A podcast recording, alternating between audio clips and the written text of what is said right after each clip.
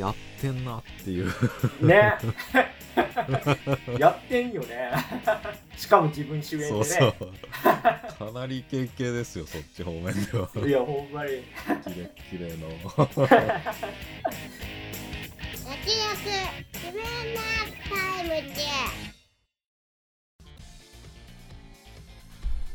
どうも慎太郎です。どうも曽我です。この番組は映像業界で働く編集マンとアニメ業界に携わる構成作家が映画について話すラジオです。はいということで、収録しているのは3月26日アカデミー賞直前なんですけども、これちょっと情報の訂正がございます。ですね、具体的に重大かもしれない、受け取り方によっては重大かもしれないまあね、何があったかと言いますと、アカデミー賞を予想しようというね企画をやったと思うんですよね、先月ぐらいに。で、その中でですねDon't Look Up とか Power of the Dog を紹介したときに、まあ、Netflix 映画ですと。で、賞レースにどう絡んでくるんでしょうねみたいなことを言ったんですけど、その話の流れでですね、まあでも Netflix 映画もアルフォンソ・キュアノンのローマが作品賞取りますからねみたいなことをドヤ顔で言ったんですが作品賞は取っておりませんでした監督賞の完全に勘違いでございました。ここに訂正してお詫び申し上げますネットフリックスファンの皆様すいませんでしたDon't Look Up と Power of the Dog が取ったら配信映画初ということでねローマは監督賞は取ったんだけど作品賞はまだ取れてないと。ちなみにその年の作品賞はグリーンブックじゃない？ちょっとまだ訂正しなきゃいけなくなるからちょっとしちゃいますわ。グリーンブックですね、やっぱり作品賞。監督賞がローマ。ちょっと時代だなと思ったのはあれですね、主演男優賞がボヘミアン・ラブソディのラミちゃんでしたね。それぐらいの年代ですね。懐かしいね。ということで果たしてね今回はどの映画作品賞にということでおさらいをすると慎太郎先輩がそんな押すそれ一応時事ネタ的に Drive My Car で、私とはパワーオブドッグということで果たしてどうなるのか。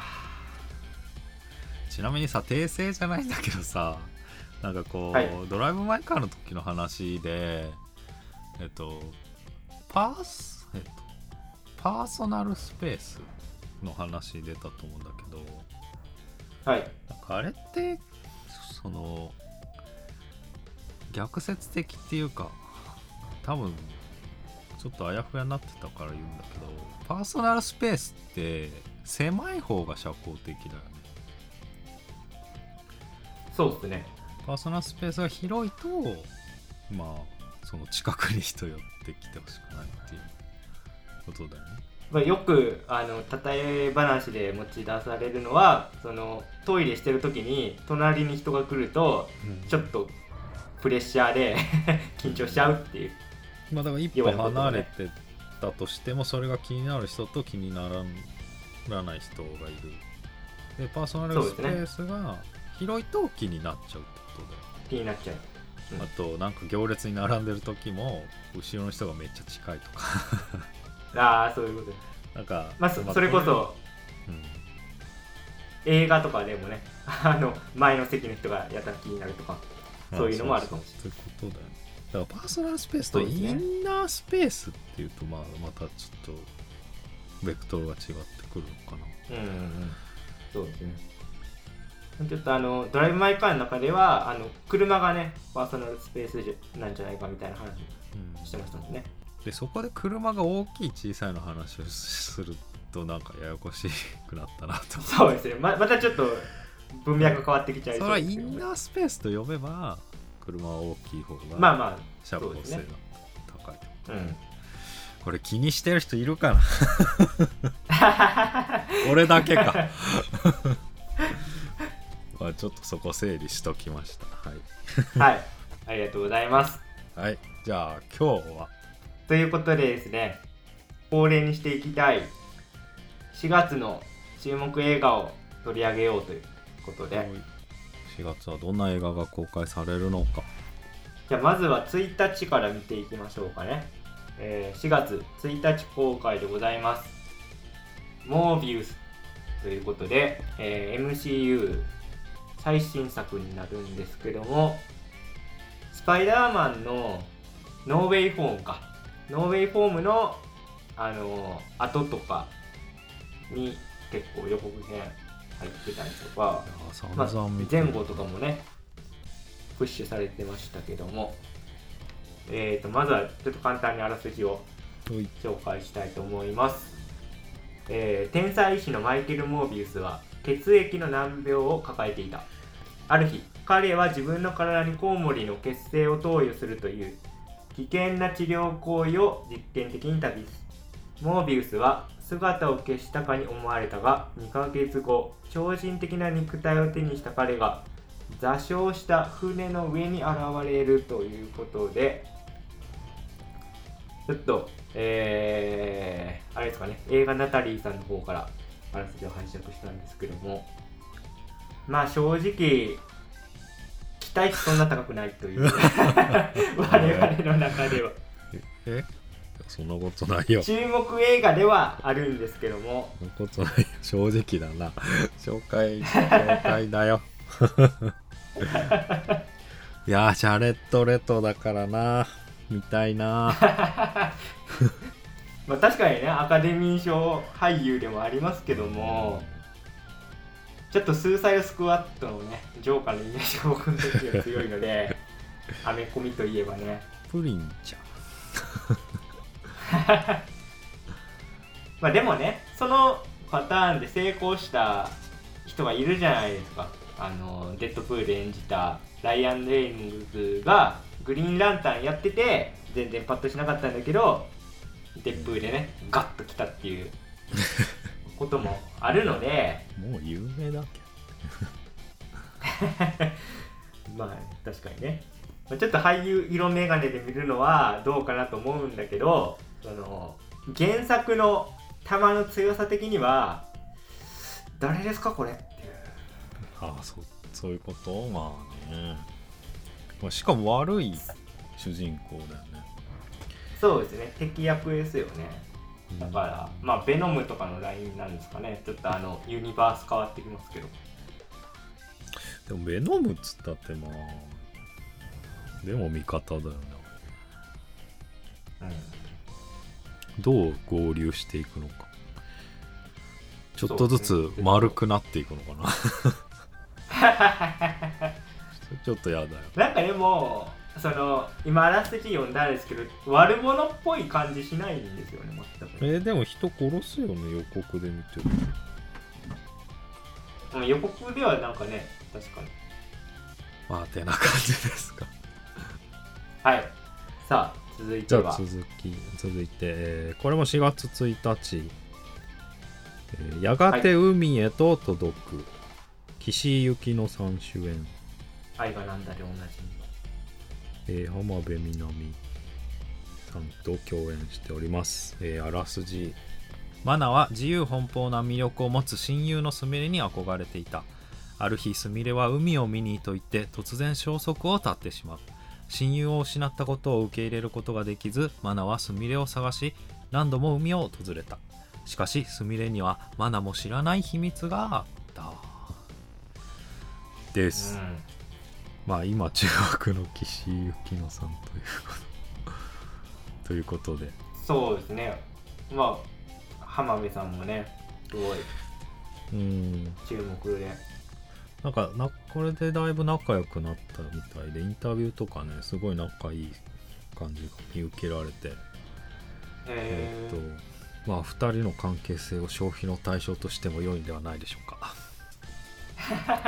それはゆり消費ということでよろしいですか？いやそれはそれここまでは言う、それはそれぞれが、ね、そんいきなり有利っていうか仲いいってだけでだってもう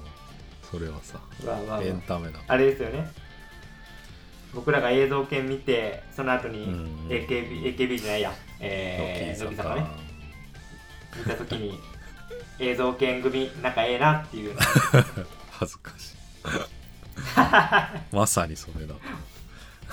おっさんが何言うとんねんっていうことでこんなとこですかね。はい、うん、でもちょっとキービジュアル見た感じ僕はユリセンサー働きますけどね。映画はユリ、うん、そんな感じなのかなとちょっと雰囲気もあるって感じだね。はい、はい、じゃあ続いて私ソガモ、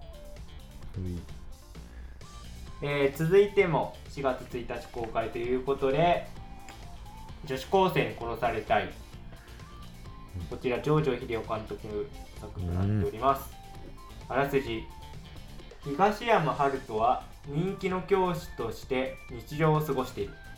彼が高校教師になった理由は女子高生に殺されたいから。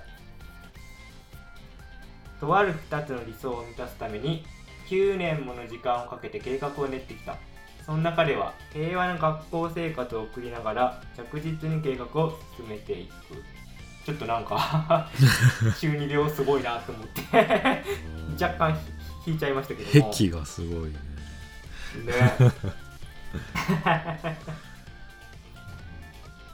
田中圭君主演ですね。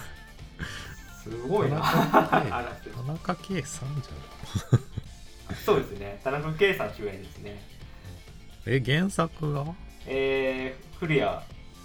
宇佐丸先生じゃなかったっけ。第一光クラブとかのね、そうサブカルの王って感じですけど、須田くんの映画のあれね、男子校のやつね名前でさっき出てたんだなあれです、定一の国です。うんこれね、ちょっとジョージョーさんがやるっていうのであのラインかなと、性の劇薬っぽいよねこのなんか鬱屈した感じなのでちょっと楽しみにしたいなと思います。ジョージョー監督すごくないペースすごいや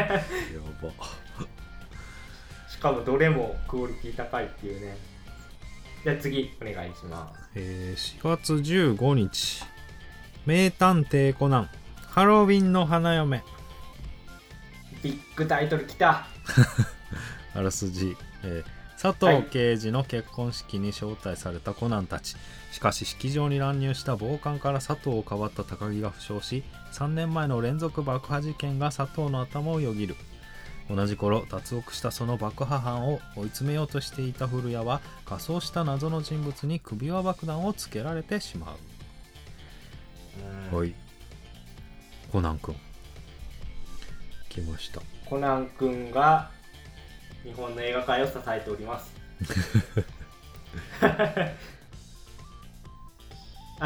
すごい僕コナン弱者なんで素朴な疑問なんですけど、世代ではあるけどね、その最近は展開がね、うん、すごいしキャラも増えて。そうなんですよね、僕はあんまり初期の頃しか見てなくて、初期の高木刑事と無限ループ俺らが見てたから確かに倉木舞は今でも歌ってるのすごいと思うんですけど僕ら見てた頃とか相内里奈とかですから、ね、懐かしいまあちょっと老害トークになってきましたけど、佐藤刑事と高木刑事って結婚まだしてなかったんですね付き合ってる、めちゃめちゃ引っ張る。だってでも俺らが見てた頃はまだ付き合ってもないこの片思いみたいな。なんかまあそうそう男の方はちょっと気あるんだけど、だいぶ気あるんだけど感じしたよね。なんか振られて落ちみたいなあのやれやれ系コナン君が四角の窓に出てくる落ちそうきたらやっぱコナンって尖ってる作品ですよね尖ってるまあでも少しずつだけど前進んでるってことですね。あれ確かまだなんか作中の時間に換算すると全然進んでないんですよね。まあそれは言わないよいやちょっとなんか最近あの映画館で見てたのは、うん、あの安室さんのスピンオフのやつは見たんですよね。あの警察学校のなんか思い出みたいな。あれってコナン出てこない。コナン出てこないですね多分、完全に安室さんスピンオフって感じじゃないかな。ちょっと予告編しか見てないんでもしかしたら出てきたかもしれないけど本編はだから1年にね2本もコナン映画が見れるというファンにはたまない年になってきてますね。22年もう大丈夫ですかコナン情報は。大丈夫ですはい、続きまして4月22日公開でございます。映画クレヨンしんちゃんもののけ忍者チンプーリャンということで、あらすじ。ある雨の日、ひろしと2歳の間に赤ちゃんが誕生した。そして5年が経ったある日、千代目と名乗る女性が野原家を訪ねてきて、自分がしんのすけの本当の親だと告白する。戸惑う2人は千代目を一晩止めるが、その夜野原家が謎の忍者軍団に襲われてしまうという内容なんですけど、むちゃくちゃ面白そうじゃないですか、うん、出生の秘密すごいなこれ。だからしんちゃんのその誕生の秘密みたいなところと忍者がこう入ってくるとっ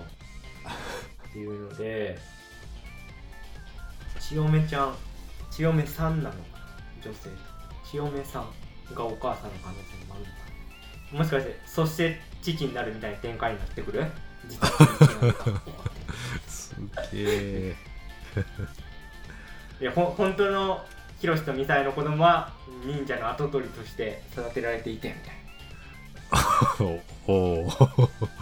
じゃあちょっと生活入れ替えてみるかみたいなそしたら意外としんちゃん忍者の方に才能があったりして、根底覆すよねなるほど、ね、いやでもやっぱクレシン映画すごいっすね。謎めきの時も言いましたけど挑戦してますわ毎回毎回がぜん前作が良かったので、まあ、今回のもののけ忍者チンプーレンも見に行きたいと思います。早いっすね。で最後、はい、日本映画界が満を持して送り出す、ホリックすごい上からはい。あらすじ。孤独な高校生の綿貫は人の心に寄りつくものが見える能力を消したいと願っていた。ある日彼は蝶に導かれ優子の営む店にたどり着く。彼女と暮らすようになった彼は同級生と仲を深め、悩みを抱える人に出会ううちに事件に巻き込まれていくです。これは言わずもがなグランプの大人気漫画ですね。なるほど。あれですか、綿貫くんが、神木隆之介さんで、はい、柴咲コウさんが優子さん。もうなんか結構イメージぴったりな感じですけど個人的には。お、まあ、好きな曽我くんがそういうのいいんじゃないでしょうか蜷川美香監督でございますね。楽しみだぜ本気で言ってるえ、腕が鳴るぜっていう腕が鳴るぜってことそういろんな意味でね、熱い映画だと思いますよこれだってファンも熱いでしょ。いやちょっとなんか言葉の端分なんか感じるんだよな。いやいや何が起こるか何が起こるか楽しみだぜ。まあでも僕蜷川実花監督はまあ賛否両論結構映画ファンの中ではありますけど、まあ、ヘルタースケルターに関しては僕結構好きだよということは持ち上げておきます。じゃあ他の作品は。それはということで4月1日で綿貫ってよくねで最初読めなかったですよね。僕ホリックで覚えましたわ、これちょっと今日はこれだけ覚えて帰ってもらってなんか雑な雑学要素いやでもこれなんか急に振られてなんか読めないみたいなこともあるかもしれない。いやそういう時を救うポッドキャストですね。ピンポイントすぎる。いやでもあれだよね、メディアとか関わる人これ初見絶対無理だから、おじさんはめちゃ間違えると思う。4月みたいななっちゃいますけどね。確かに初見だと、ね、4月1日って感じで4文字で綿貫ですね、はいでは以上、6作品を紹介させていただきましたが、おいじゃあ僕らの期待値的には満場一致でホリックということではいいやいやそこはいなんかいっていうOK ですいやでもあれですね、アニメ映画が日本に、邦画が2本まあ3本か、まあ、前半と後半でガラッと感じが変わる。そうですね変わりますね。後半はもう怒涛のアニメラッシュ、そして実写化ラッシュで、まあこう見るとやっぱモービウスの期待値がこう低くなってしまう。まあこれは映画なんだみたいなドラマとかじゃなくて、僕全くノーマークだったんですけど、やがて海へ届く面白そうですね。まあ岸井ゆきのさんが飛ぶ鳥を落とす勢いなので、今をときめく注目女優2人がね、はい、あと去年見て本当に面白かったね、クレヨンしんちゃんもすごい見に行きたいなと思いますね。あらすじもすごくこう惹かれるものがありましたし、あとね女子高生に殺されたいがこれは中2って感じだから壺に入るかどうかこういうのが好きな人はいるよね。まあ いますね、まあ、気になるけどね。そうですね、まあ時点でトンビですか入れてくれぶっこんできました主演杉松清原作、曽我君曰く肝っ玉倒産系で、はい、まあね予告編はマジそんな感じでしたでなんかその阿部寛演じる主人公に対してそのなんか友達なのかな町の、いやトンビが鷹を産むとはねみたいな感じでしたね。なるほどね、大きな声であんま言いたくないセリフだ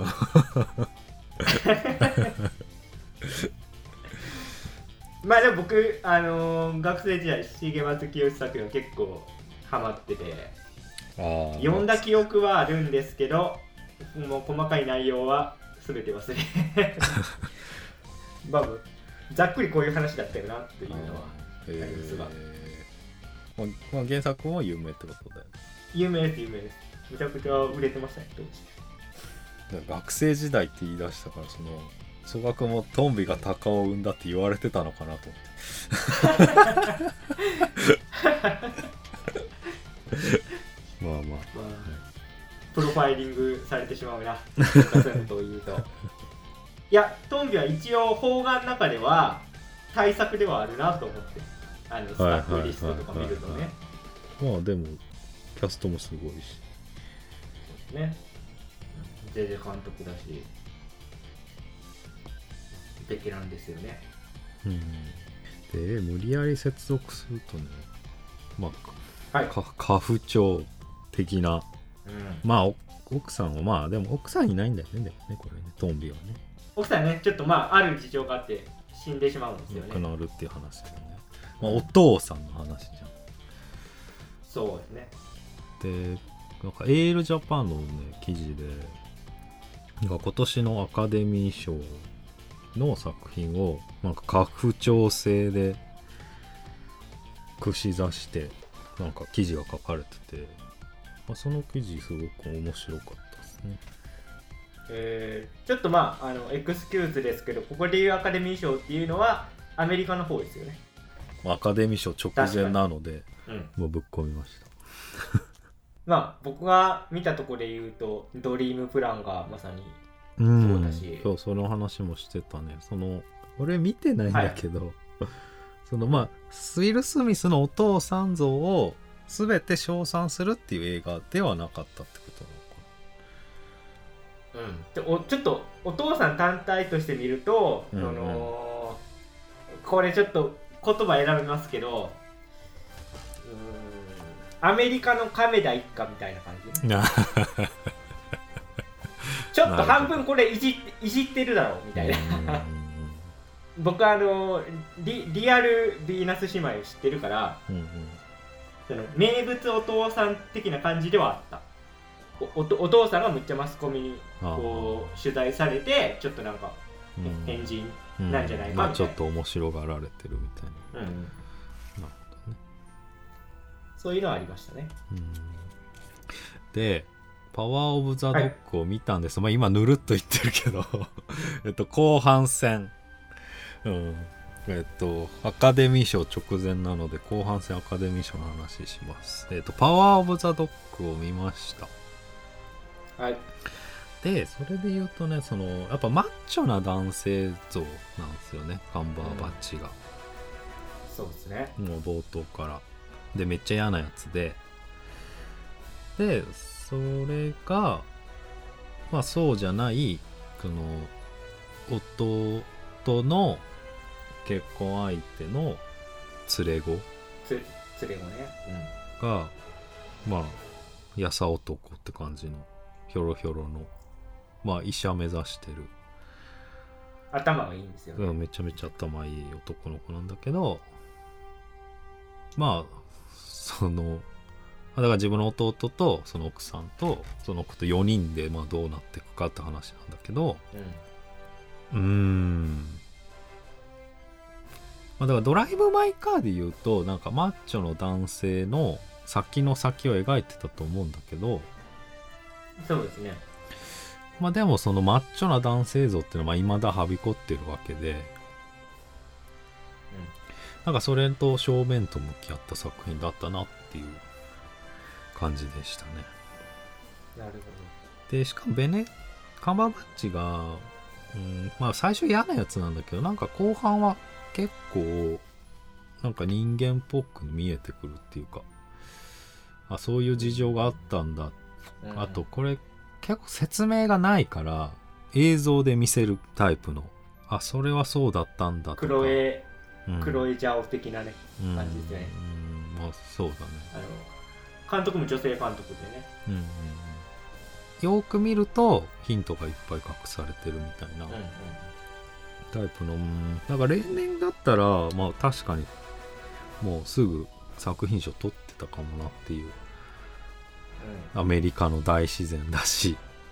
カウボーイだし、確かに、いや確かにね、うん、まあロケ地はアメリカじゃないんだけど、そうなんですね、うん、でもそのミーム的なマッチョな男性像っていうものが良くないんじゃないかなっていう話になってたかなと思って、そのカンバーバッチ自体が悪いというよりはやっぱりそういうものを押し付けたりとか、まあそういう風潮良くないよねっていうことだったなと思いましたね。なるほどね、うん、これちょっとネタバレになるからあれだったら編集でカットなんですけど、うん、あれだね、ちょっと LGBT 的な要素もね、うん、もうゲイだね、うん、うん、そうですよね。だそれはマッチョな男性像とは対極に位置しているものだからカンバーバッチ自体は言えなくて、そうそう、マッチョゆえにね、そうそうそう、まあ、たくましい男として生きてるから、そうなんですよね。そう、それは言えないって、まあカンバーバッチも被害者であるっていうバランスだと思います、うん、ね。アイデンティティがこう揺らいでるというか、うん、自分の理想と現実がこう全然違う。まあひた隠しにして、うん、強い男であり続けるっていう主人公でした。まあ、そのドライブマイカーとの比較で言うと、まあ、そのマッチョな男性像についての映画とパワーオブドッグは、でもそのマッチョな男性像を超えた妻に理解のある柔和な男性より先に行くだよっていう話のドライブマイカー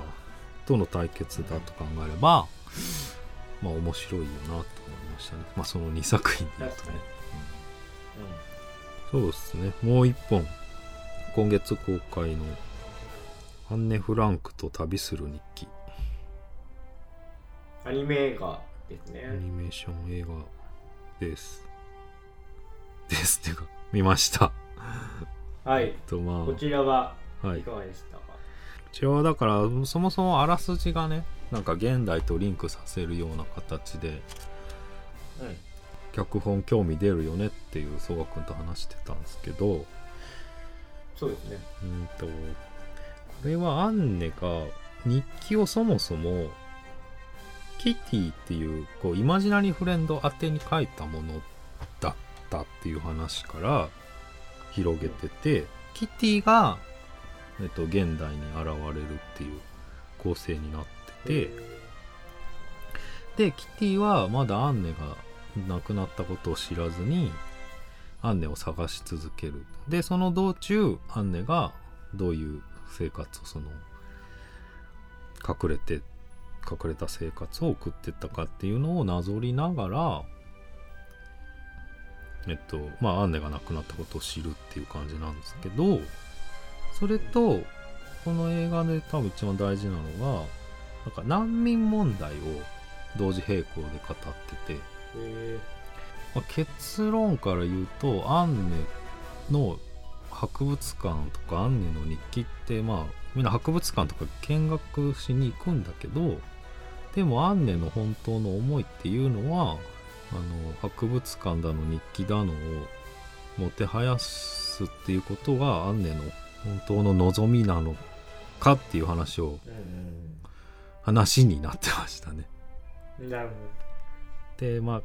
この冒頭のシーンに集約されてるんだけど、アンネの博物館に開館前にいっぱい人が並んでるんですけど、そこでなんか難民の人のテントが風で飛ばされてって困ってるんだけど、その行列の人たちは見もしないみたいな、まあさりげないんですけど、なんかそのワンシーンに集約されてたなって思いましたね。すごい厳しい視線がありますよね。結構ホロコーストを扱った文学作品として、夜と霧と、まあ、アンネ・フランクの日記っていうのツートップだと思うんですけど、うんうんうん、確かにアンネの日記はその書かれた目的がまた夜と霧とは違うというか、うんうんうん、は図らずもなんかそういうものになってしまった作品ですよ、うん、そう言われるとホロコーストの悲惨さを伝えようと思って書かれた作品ではないですよ。結果的にはそうなってほしくて、そうだね、そこに対するちょっと違和感というか、うん、そこから入ってるんですね。だからこれ監督の親が同じ時期に、うん、アンネと同じ時期にホロコーストを送られた、うん、っていうことなんですよね。だからまあ過去作ですけど、戦場でワルツォとかがね、まさにそういう、うん、まあ、戦争の悲惨さについての話だとしたら、まあ、今回ちょっとなんか より相対化してきたなというかうんすごい厳しい視点だなと思いますまあだからやっぱりそのホロコーストから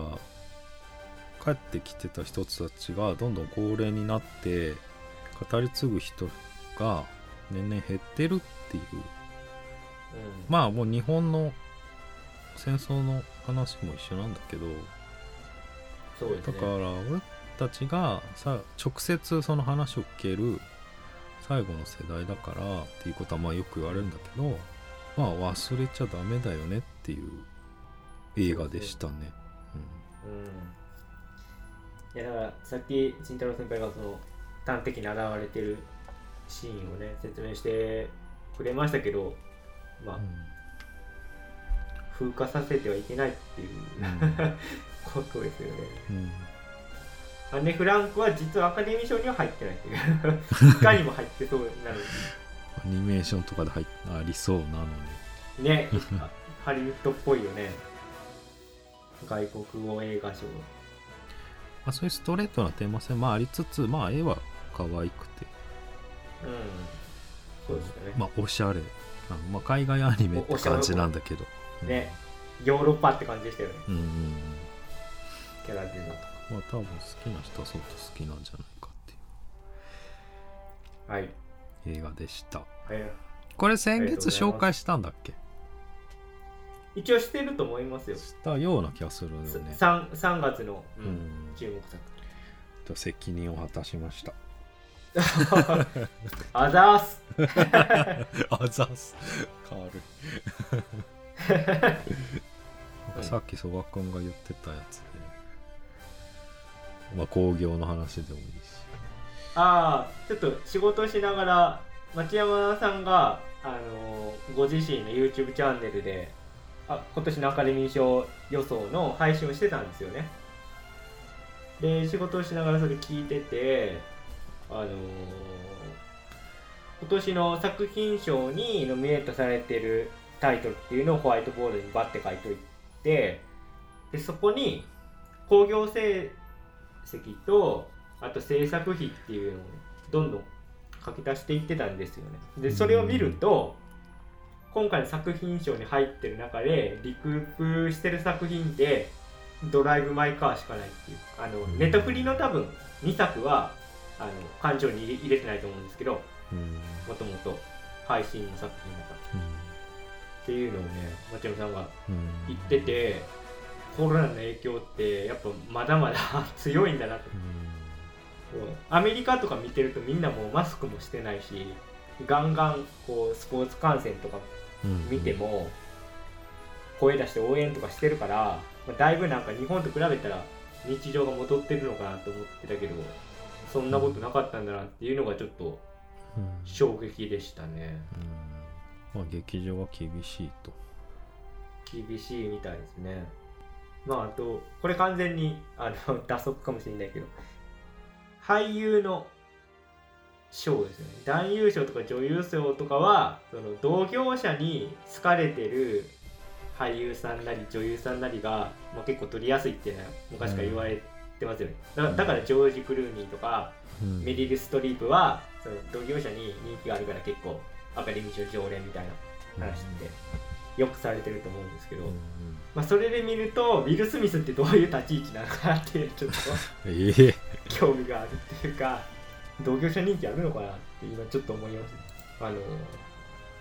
あと6例ね、メラニーさんが毎年恒例の予想企画やってて、一応もう主演男優賞はウィル・スミスで決まりやろっていうようなテンションではあったから、うん、まあ、僕もねドリームプラン見て、いや今回ウィル・スミスはいい演技してたなと思うんで、とってもおかしくないと思うんですけど、うん、同業者人気の視点を出してくるとどうなのかなっていうのはちょっと今突発的に思ったっていうことで、うん、誰だったかな、柳下さんかな町山さんか、多分どっちかが言ってて、あのデカプリオってなかなか撮れなかったじゃないですか、うんうん、でそれはなんか実は同業者人気あんまなかったんじゃないのみたいなことをちょっと言ってて、うん、昔、うん、だからあそういうのもあるのかっていうか、まあ、結果ねレベナントでようやく撮れたということにはなったんだけど、そういう要素もあるんだなって思うと結構大変なんやなっていうか一筋縄でいかないとこですよね。あとあの監督賞はあのパワーオブドッグ の, あの女性のちょっと監督名忘れちゃいましたけど、その人が取るんじゃないかって言われてます、今のとこは。あとあのこのポッドキャストとちょっと関連で言えば助演女優賞はウエストサイド の, あの女の子が最有力らしいですね、今のところ。まあでもなんかのデータがあるわけじゃないよね。まあね。でもなんだかリタモレノが撮ってるじゃないですか、昔ウエストサイドで助演女優賞で、もし彼女が撮れば同じ映画の同じ役で撮るっていう、ちょっとなんかドラマチックな感じになるし、一応その白人じゃないっていうのもね、共通点としてあるんで、結構話題になるんじゃないかな、もし受賞すれば。ねえ、パワーオブザドッグ、ジェーン・カンピオンね。ああ、監督、はい、ジェーン・カンピオンさん。まあ当時はね、でも俺結構監督賞はワンチャン浜口さんあるかなと思ったけど、パワーオブザドッグ強そうだな、なんか先輩の感想を聞くと。監督賞も自然の美しさ的なとこ出されるとアカデミー賞っぽいっつうかああ、まあドン引きの絵がすごい多用っていうか、まあ要所要所で出てたんで、まあ、今までならもう撮ってたんだろう。結構ね、人間ドラマ系ね。まあもうでも明日明後日の、どうなるのか、はい、はい、楽しみですね。はい。じゃあ以上ですか。大丈夫ですか。はい。じゃあ今日はこの辺で、以上脱力キネマタイムズでした。ありがとうございました。ありがとうございました。